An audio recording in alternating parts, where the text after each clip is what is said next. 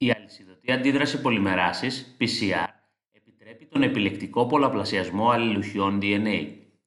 Η κατασκευή βιβλιοθηκών μας δίνει τη δυνατότητα να απομονώσουμε το βακτηριακό κλόνο που περιέχει το επιθυμητό γονίδιο. Στη συνέχεια, πολλαπλασιάζονται τα βακτήρια του κλόνου και δημιουργούνται πολλά αντίγραφα του γονιδίου που περιέχει. Η δημιουργία πολλών αντιγράφων είναι απαραίτητη προϋπόθεση τόσο για τη μελέτη του συγκεκριμένου γονιδίου, όσο και για την παραγωγή της πρωτεΐνης που αυτό κωδικοποιεί.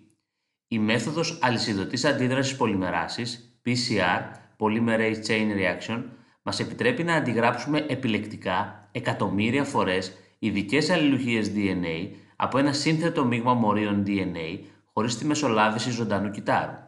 Η τεχνική αυτή, που άρχισε να εφαρμόζεται ευρέως από το 1985, έχει αυξήσει την ευαισθησία των γενετικών αναλύσεων και έχει πολλές πρακτικές εφαρμογές.